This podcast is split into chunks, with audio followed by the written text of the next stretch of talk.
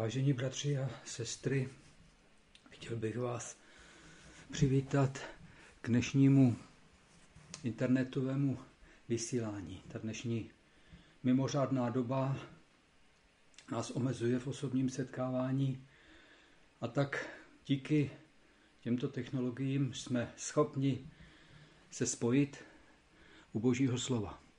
Vítám všechny bratry a sestry z našeho sboru v Liberci a dnes vítám také bratry a sestry ze sboru v Žilině ve jménu Pána Ježíše Krista. Budeme se zabývat dnes textem z knihy Genesis 28. kapitoly. Genesis 28. kapitola od 10. verše do konce kapitoly. Chtěl bych se s vámi na úvod pomodlit.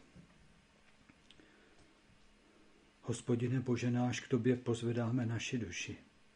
K Tobě, který jsi svrchovaný, všemohoucí Bůh. K Tobě, který jsi milující, plný milosti, trpělivosti a odpuštění. Pane, děkujeme, že se k Tobě můžeme obracet. Že se k Tobě můžeme obracet jako hříšní lidé. Lidé, kteří potřebují Tvoji milost, potřebují Tvoji pomoc, potřebují Tvé vedení, odpuštění a lásku.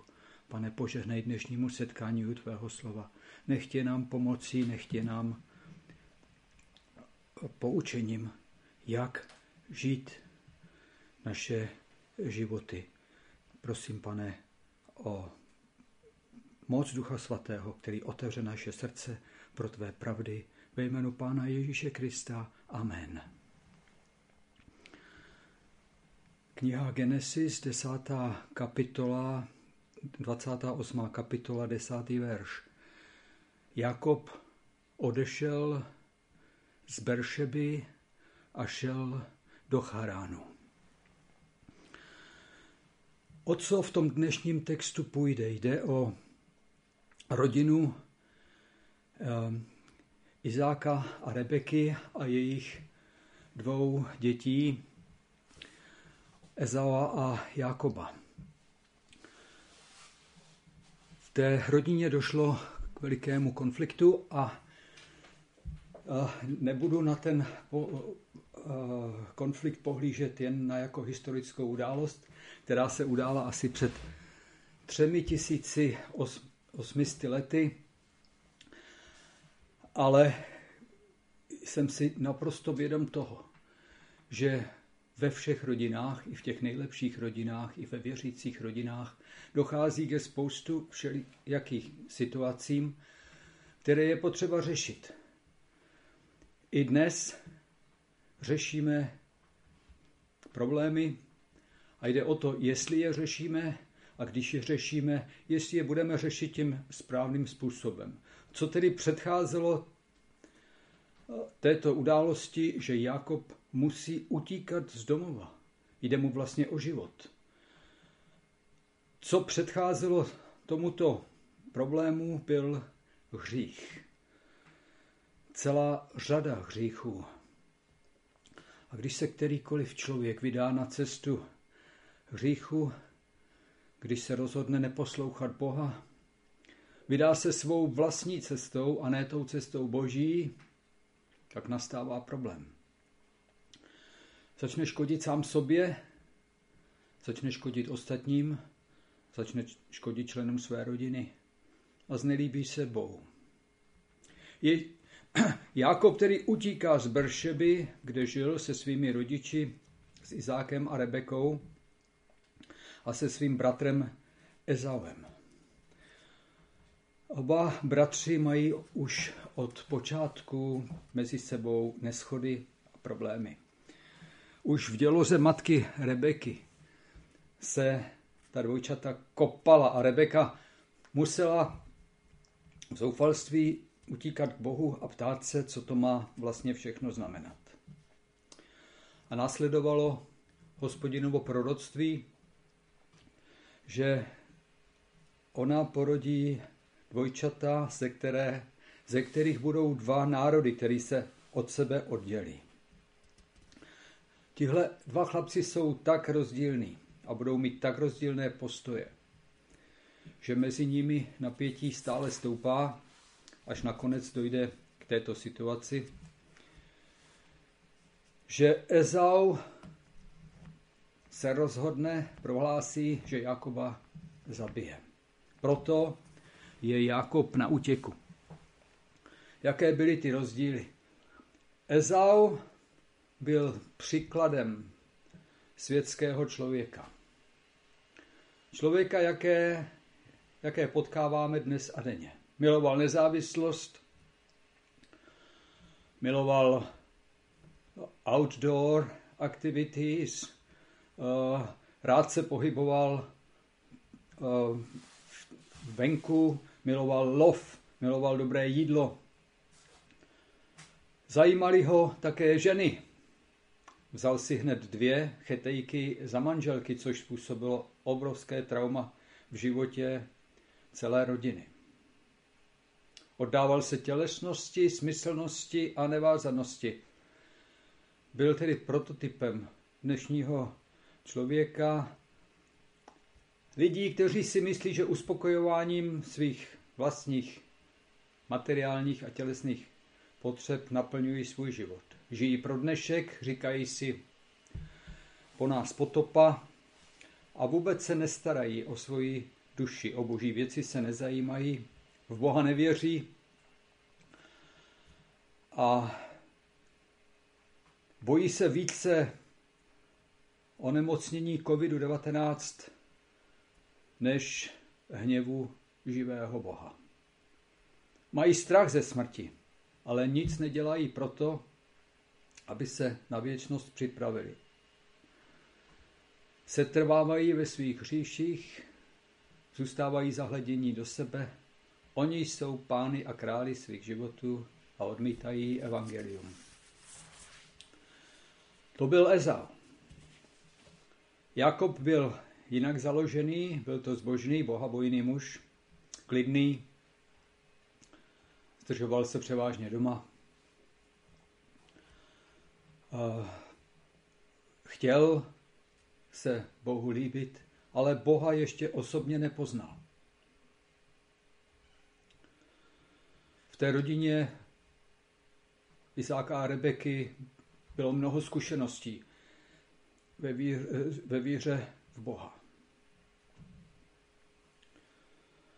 A Izák i Rebeka věděli, že jednoho dne převezme vedení rodiny mladší ze synů, a to byl Jákob, protože to Bůh takhle řekl. Jákob ale nebyl prvorozený, ale druhorozený a tady bylo zaděláno na obrovský problém, který má pokračování až v tom dnešním čtení. A všichni členové rodiny, jakkoliv známé a slavné, jakkoliv zbožné a příkladné, se podíleli na tomto problému. Všichni se dopustili nějakého přestoupení.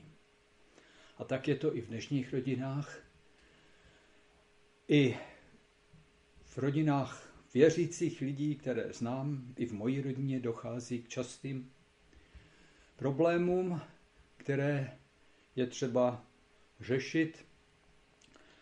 A myslím, že tento příběh by nám mohl pomoci, jak se v takové situaci orientovat.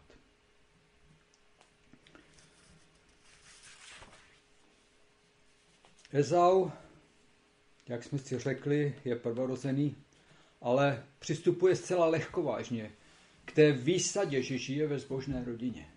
K té výsadě, že on jako prvorozený má právo na pokračování rodu.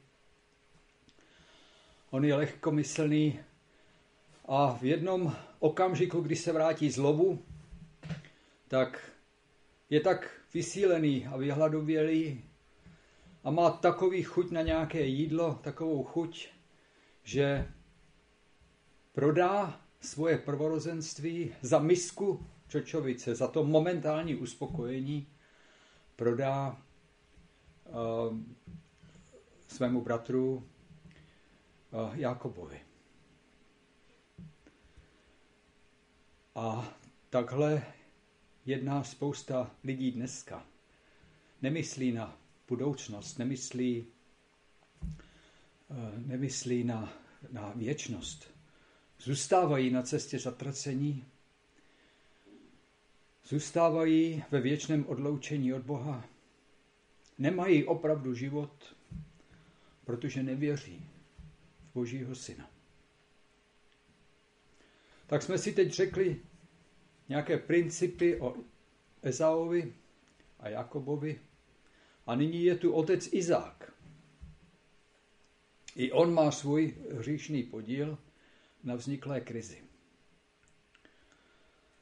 Přestože věděl, který z jeho synů má být dědicem a pokračovatelem té mesiánské větve jeho rodu, tak jednal zcela opačně a hlavně v rozporu s Božím slovem. V 27. kapitole čteme, když zestárl a zeslábl mu zrak. Zavolal si Ezaua, aby mu požehnal, než zemře. Izák měl celý život rád Ezaua a v téhle situaci zcela ztratil soudnost a chtěl předat vedení rodiny svému nevěřícímu synovi Ezauovi. I když to nebyla Boží vůle, i když znal Boží předpověď, jak to bude.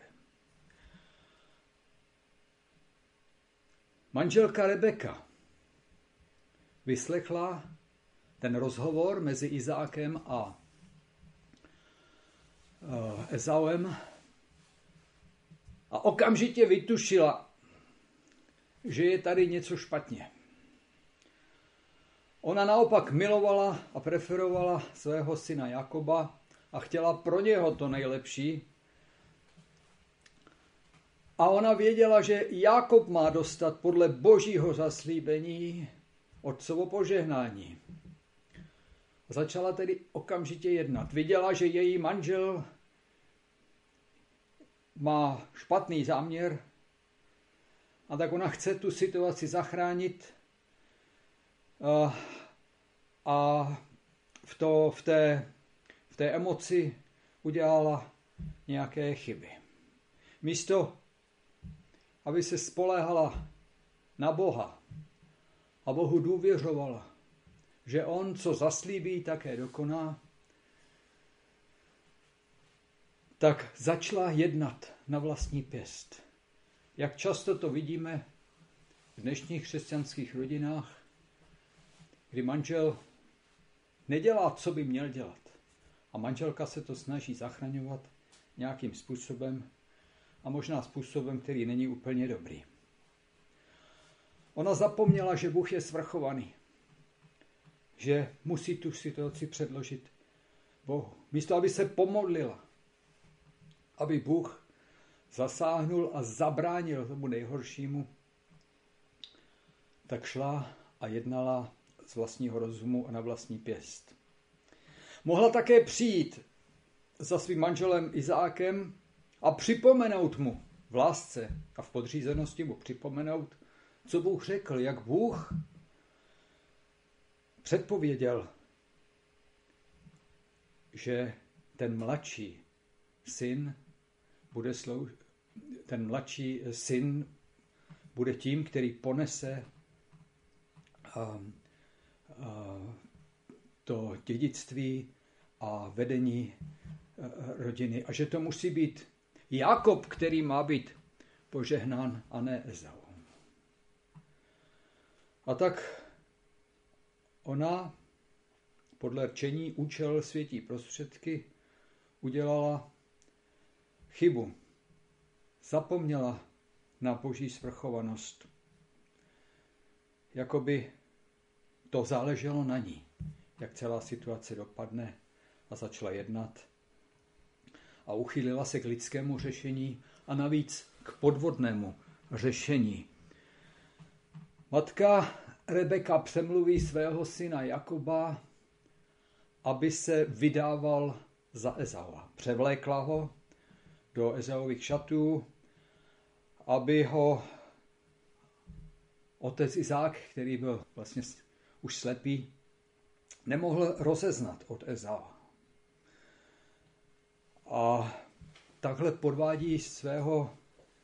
podvede svého muže a Jákob souhlasí s tímto podvodným plánem a podrazí svého bratra Ezaua, podvede také svého otce Izáka a získal tak od otce požehnání prvorozeného syna. To bylo sice momentální vítězství, ale to vítězství nemělo dlouhého trvání. Jakmile se Ezau vrátil z lovu a zjistil, co se mezi tím stalo, že přišel o slíbené požehnání, tak se zatvrdil a zahořkl vůči Jákobovi. Prohlásil: ne, nadarmo má jméno Jákob, vždyť mě již dvakrát podrazil a z toho důvodu se teď Ezau rozhodne, že Jákoba zabije.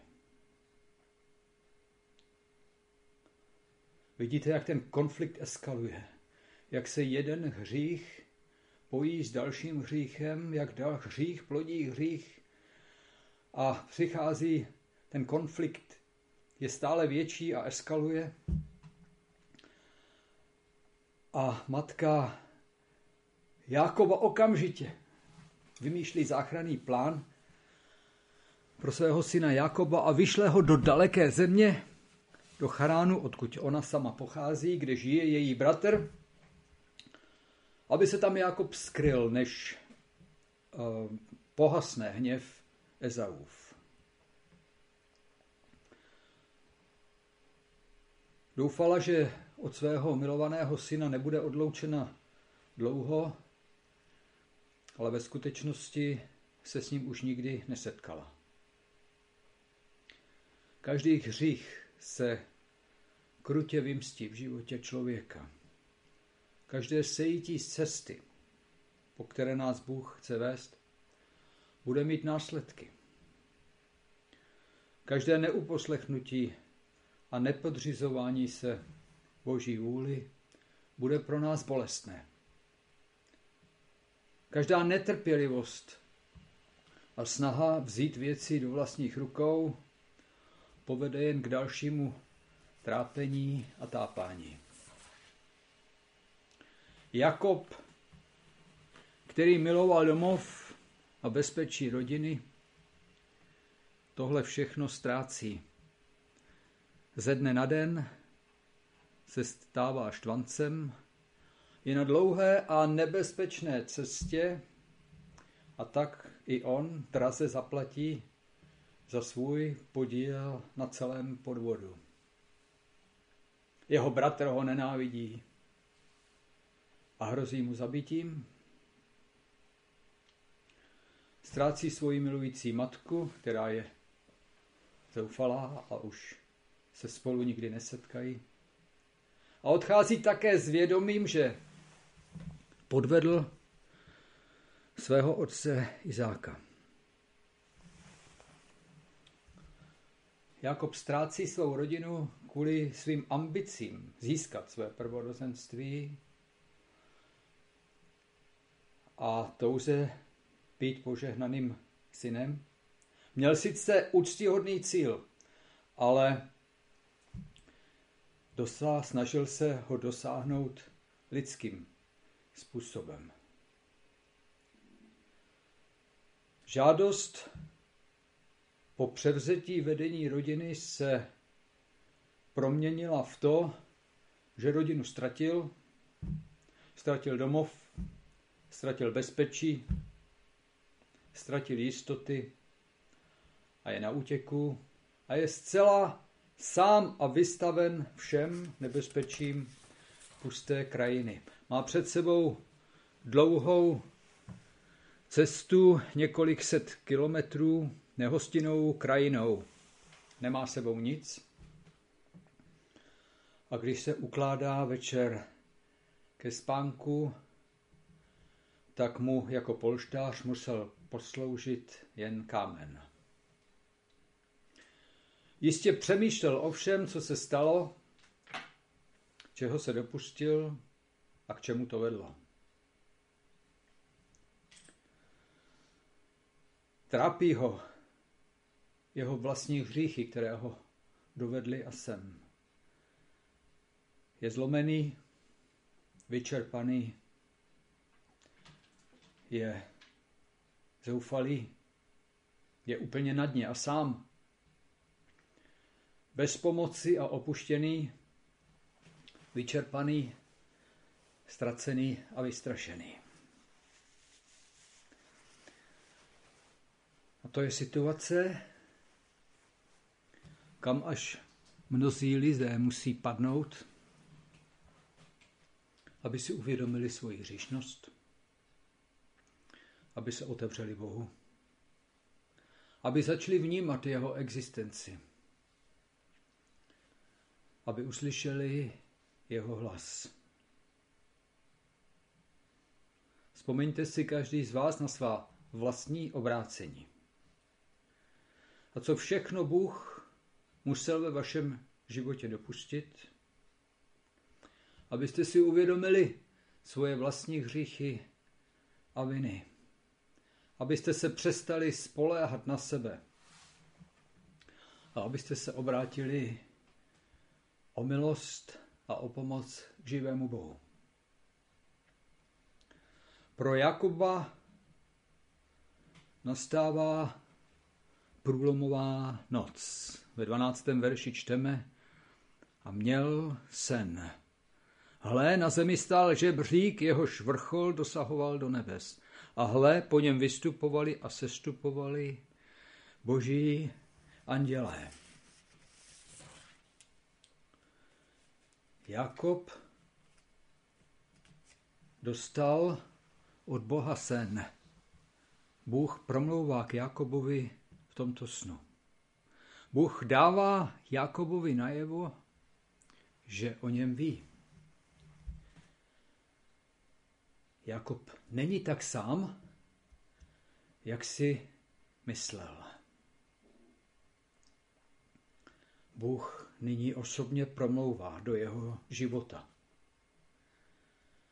Jákob sní o tom, že nebe a země jsou propojené schodištěm, žebříkem. Bůh ukazuje Jákobovi cestu do nebe. A Bůh posílá po tom schodišti posly, boží anděli, kteří zprostředkovávají komunikaci mezi člověkem a Bohem. Tito andělé vynášeli lidské modlitby, předkládali je Bohu. A jiní andělé snášeli milosti a požehnání, odpovědi, boží odpovědi na tyto modlitby. Mezi Bohem a člověkem probíhá živá komunikace.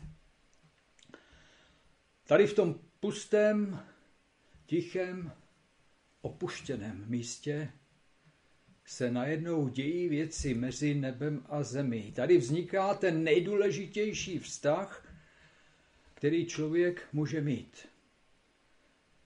Zde jsou přehlušeny všechny ostatní komunikační možnosti, jakkoliv populární a prospěšné. Na každé jiné médium, ať se nazývá Facebook, Skype nebo WhatsApp, má jenom zanedbatelný význam. Jákob se komunikuje se svým stvořitelem a pánem. Tady jde o nadpřirozené zjevení. Vztah mezi Bohem a člověkem, komunikace mezi Bohem a člověkem je otevřená. A to je symbolizováno těmi schody nebo tím žebříkem, který propojuje zemi a nebe. V takovéto situaci prožíváme nadpřirozené zjevení. a ten nejvyšší, svrchovaný Bůh promlouvá do našeho života. Jákob tedy prožívá ten nejkrásnější sen, jaký člověk vůbec může mít.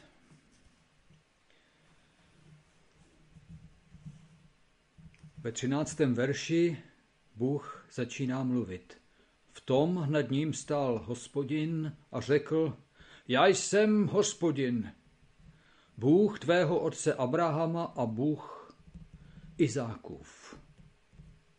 Zemi, na níž ležíš, dám tobě a tvému potomstvu.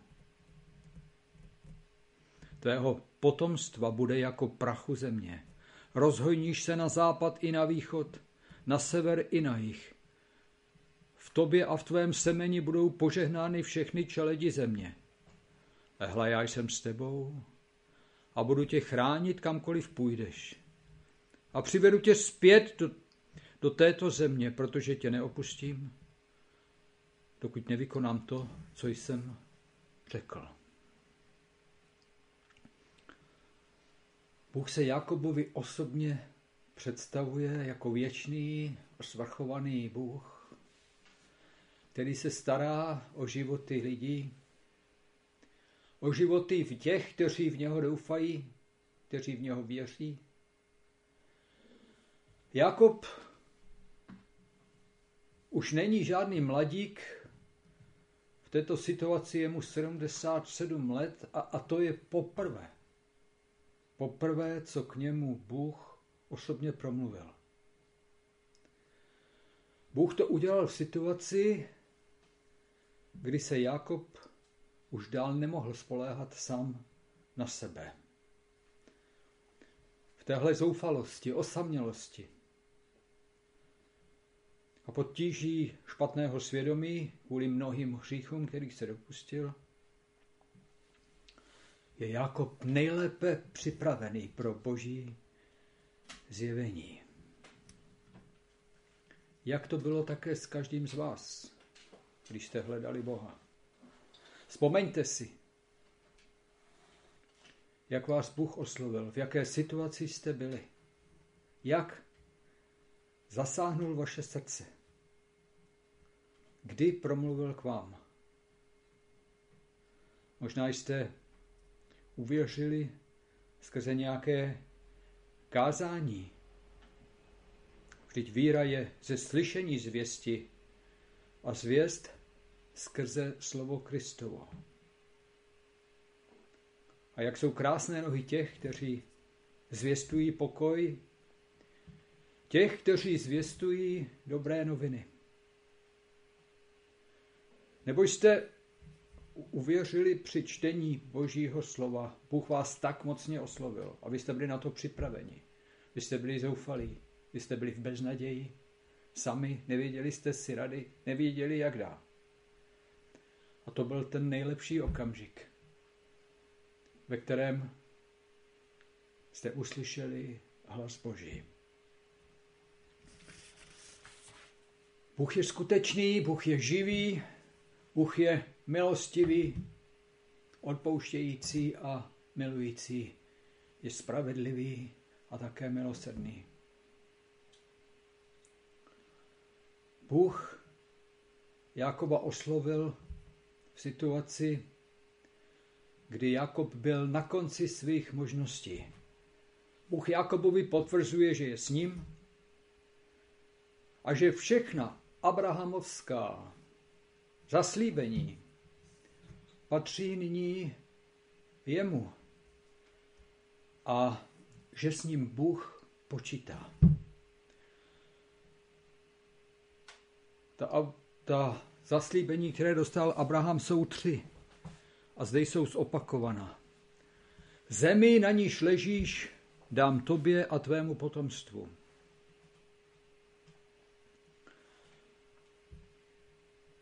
Jákob může počítat s tím, že ta země kanánská, že to bude místo, kde bude žít a kde bude žít jeho rodina, kde vznikne veliký národ. Toho se týká to druhé zaslíbení tvého potomstva bude jako prachu země. Zde vznikne veliký národ, boží národ, izraelský národ. A to třetí zaslíbení: v tobě a tvém semeni budou požehnány všechny čeledi země. Tohle zaslíbení se týká příchodu Mesiáše a všech těch, kteří v Mesiáše uvěří. Kdokoliv z vás dnes uvěřil v Pána Ježíše Krista jako svého spasitele a Pána, tak jste živým naplněním a potvrzením tohoto proroctví. Ve všech čeledích, ve všech národech země se naplňuje toto staré proroctví, staré 4000 let. Vy, kdo jste uvěřili, jste v boží realitě, jste živým svědectvím toho, že Bůh zachraňuje ztracené, opuštěné, zoufalé hříšníky i dnes. Abraham je otcem všech věřících, jak čteme v Římanům 4.11, těch obřezaných i neobřezaných. A každý, kdo věří v jméno Pána Ježíše Krista, kterého poslal Bůh k naší spáse, bude zachráněn. Vyznáš-li svými ústy Pána Ježíše a uvěříš-li ve svém srdci, že ho Bůh vzkřísil z mrtvých, budeš zachráněn. Jákob ve svém snu vidí cestu do nebe, vidí ten žebřík nebo schody. A co znázorňují tyto schody? V první řadě to, že si můžeme být jistí, že existuje propojení mezi nebem a zemí. Většinu lidí to asi nezajímá, ale mělo by. Žádný člověk tady na zemi není jen tak náhodně a pro krátkou dobu svého života. Každá lidská bytost je stvořena pro věčnost. A jde o to, kde věčnost strávíš. Jsou jen dvě možnosti: ve věčném odloučení od Boha, což se nazývá v Biblii peklo, a nebo v nebi ve věčném požehnání. Odpověď na záhadu žebříku nám dává sám Ježíš Kristus. V Janově Evangeliu hovoří Ježíš s jedním ze svých učedníků a představuje se mu jako boží syn a mesiáš a používá tato slova. Řekl mu: amen, amen, pravím vám. Od nynějška uvidíte nebe otevřené a boží anděli vystupovat a sestupovat na syna člověka. V Jákobově snu je tento žebřík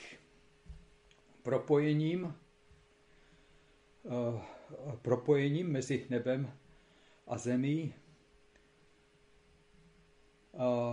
Žebřík je tím nástrojem, který umožňuje to propojení, ale v době Ježíšově, od doby Ježíšově, je tím propojením sám Ježíš Kristus. Boží andělé budou vystupovat a sestupovat na syna člověka.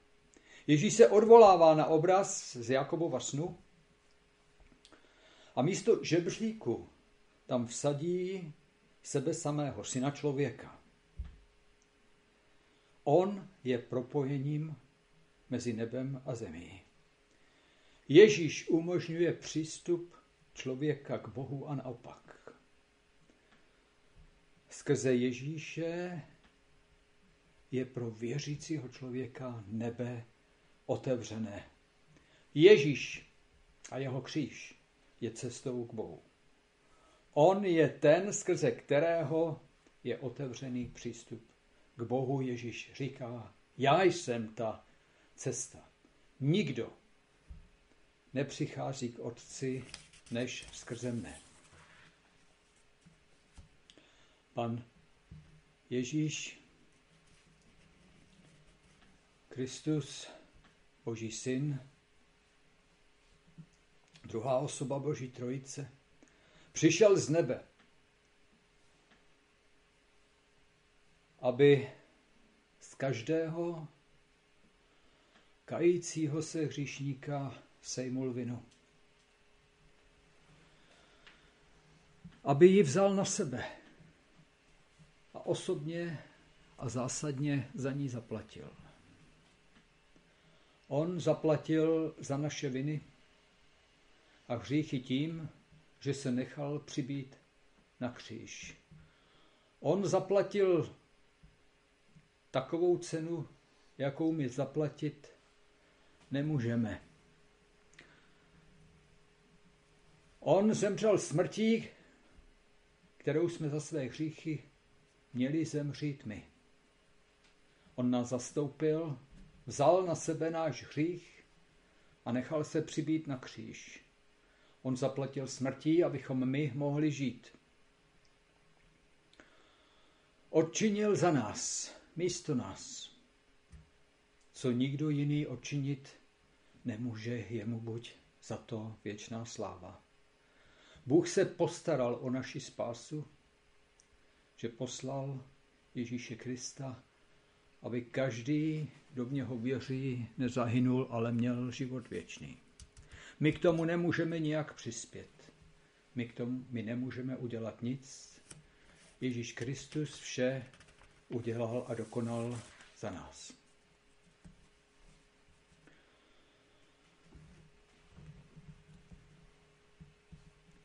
Bůh ujišťuje Jákoba v 15. verši, že je s ním. A Jákob to dosud nevěděl. Hle, já jsem s tebou. Budu tě chránit, kamkoliv půjdeš, a přivedu tě zpět do této země, protože tě neopustím, dokud nevykonám to, co jsem řekl. To jsou velmi silné a mocné sliby a ujištění. Jákob během této noci poznal Boha osobně. Jákob se z osamocení a beznaděje večera probouzí. Probouzí ze ztracenosti do stavu nalezení.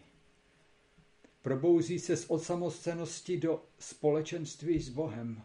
Probouzí se z marnosti a beznaděje do života naplněného smyslem a cílem.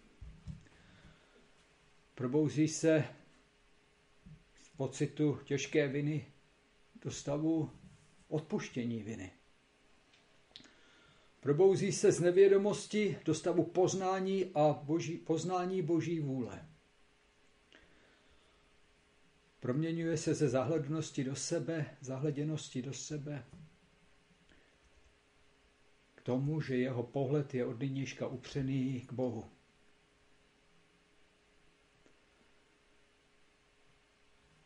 To, co Jákob tu noc prožil, už nikdy nezapomene. Když se Jákob probral ze spánku, 16. verš, řekl: Jistě je na tomto místě Hospodin a já jsem to nevěděl.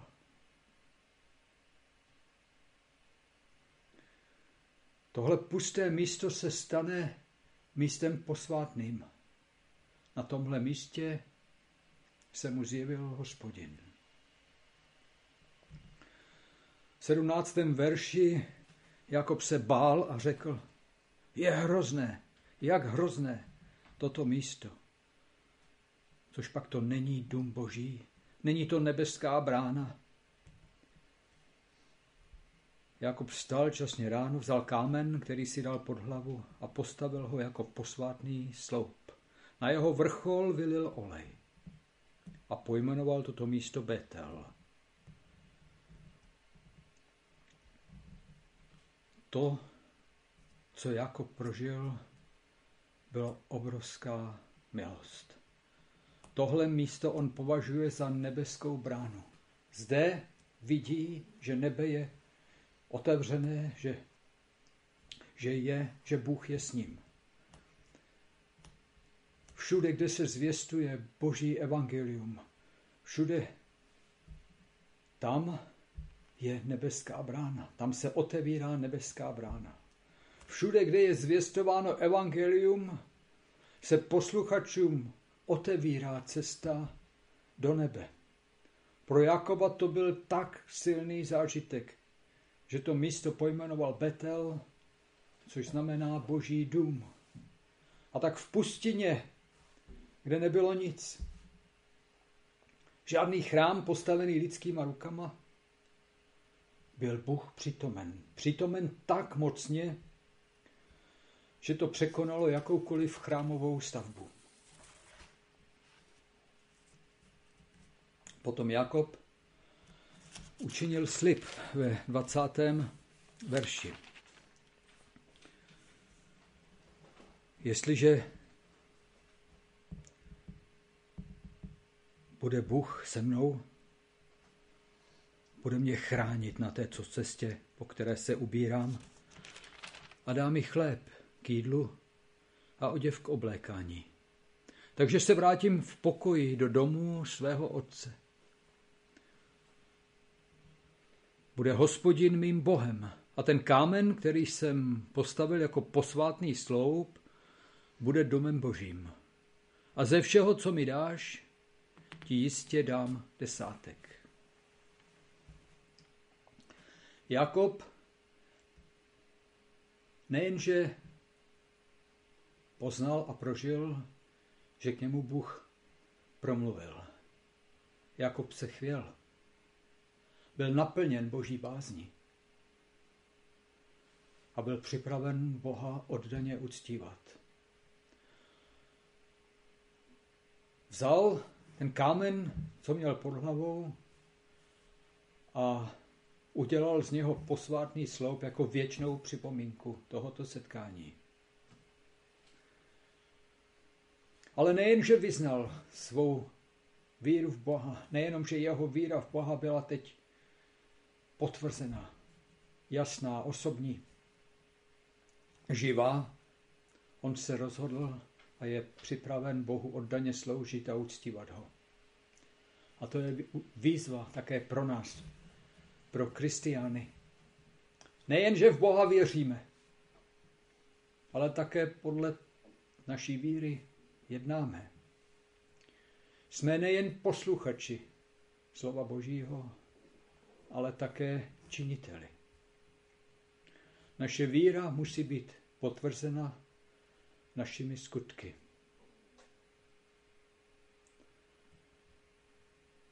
A to také vyjadřujeme tím, že přispíváme na Boží dílo. Na závěr bych vás chtěl povzbudit slovy z písma s 1. Korinským 15:58.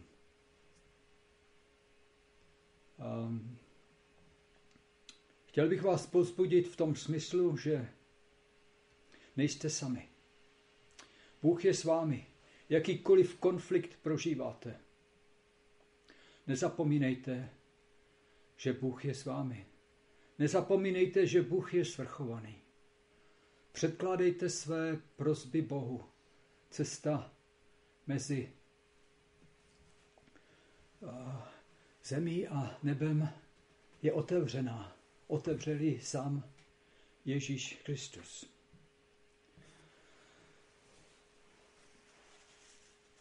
Nebojte se Bohu důvěřovat ve všem, co čtete v Božím slově. Jeho slova platí, Bůh, co slíbí, to také naplní. A tak se to děje také v mém životě. Já mám rodinu, a ne malou, mám 4 kluky a 1 děvče. A každý je jiný. A každý má své problémy. Všichni se dopouštíme přestupků a hříchů. A Nesmíme to vzdát. Nesmíme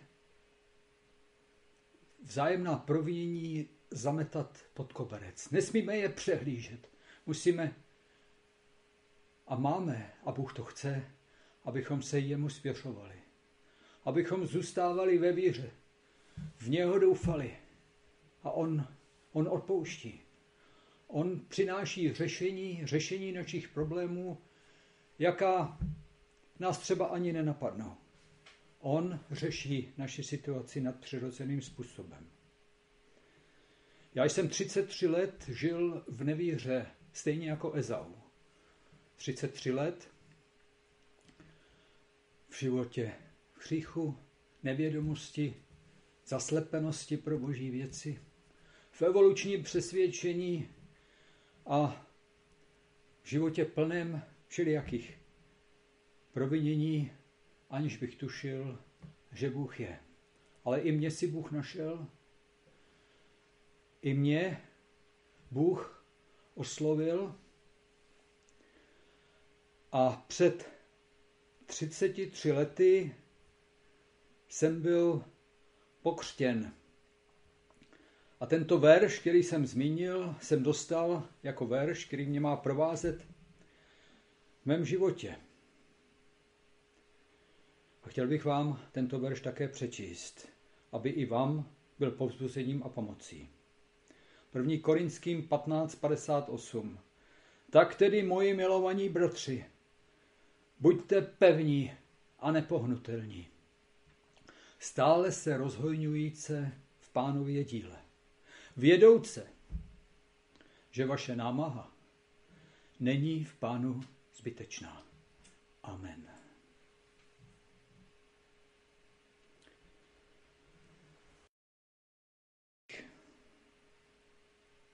Ty jsi opravdový živý Bůh.